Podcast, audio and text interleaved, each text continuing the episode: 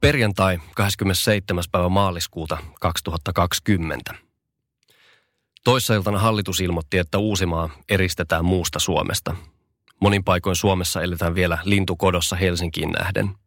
Mun joensuulaiset ystävät viestitteli just ja kyseli, millaista täällä Hesoissa oikein on, että joko täällä jengi kulkee koko vartalo suojapuvuissa ja joka toinen on kipeänä. Ei näy heillä kuulemma oikeastaan mitenkään vielä. Eikä toki täälläkään tossa määrin – mutta tuntuu jotenkin jännältä ajatella, että välimatka on vain muutamia satoja kilometrejä ja eletään kuin kahdessa eri maailmassa. Meillä ollaan jo aika hyvin totuttu siihen, että mihinkään ei paljon käsin kosketa, yskiessä tai aivastaessa suojataan kasvot hihalla tai millä ikinä mahdollisimman hyvin. Työt tehdään etänä, palaverit istutaan Teamsin välityksellä ja kavereita ei kutsuta kyläilemään. Kohta se on sitä uutta normaalia siellä itärajallakin. Mä oon muuten Lauri, ja jos oot podcasteja kuunnellut, niin oot saattanut kuulla mun äänen sivistyssana Battle-nimisessä sekoilusarjassa.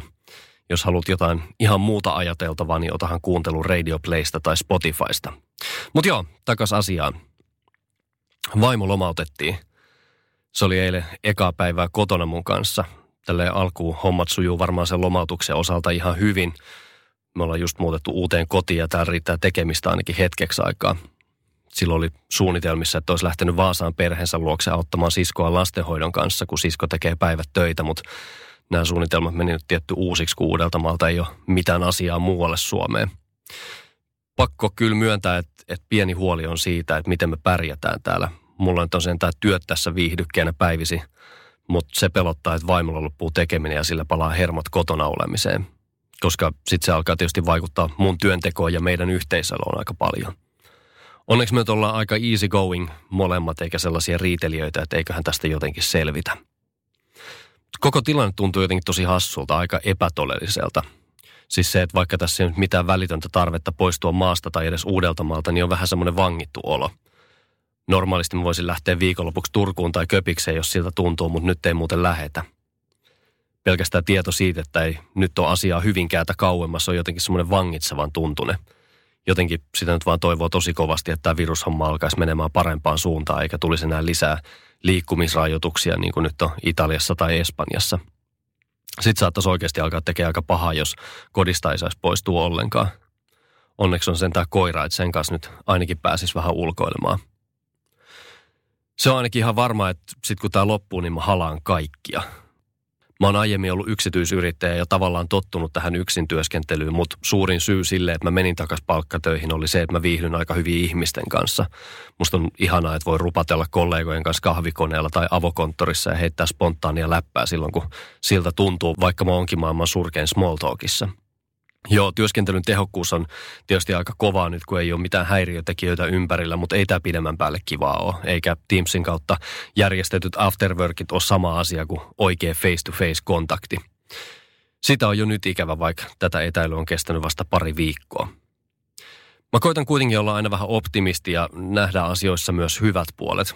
Epäilemättä niitä on myös tässä tilanteessa – jos nyt vaikka ihan yleisesti bisnesmaailmaa ajatellaan, niin musta on tosi hienoa, että nyt moni jäykempi työnantaja on varmasti oivaltanut, että etätyöt on ihan ok juttu ja henkilökuntaa voi luottaa sen verran, että ne tekee työnsä, vaikkei niitä on vahtimassa koko ajan.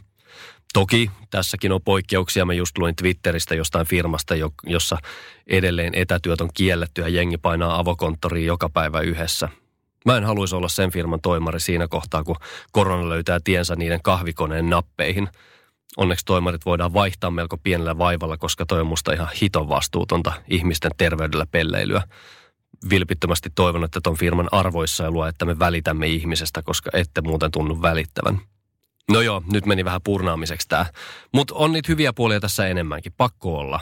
Ehkä me annetaan meidän luonnolle muutamia elinvuosia lisää sillä, että nyt ei ole ihan niin montaa lentokonetta koko ajan ilmassa ja liikennekin vähenee merkittävästi – Eilen luin jostain, että 36 prosenttia vähemmän on autoja teillä tällä hetkellä kuin normaalisti.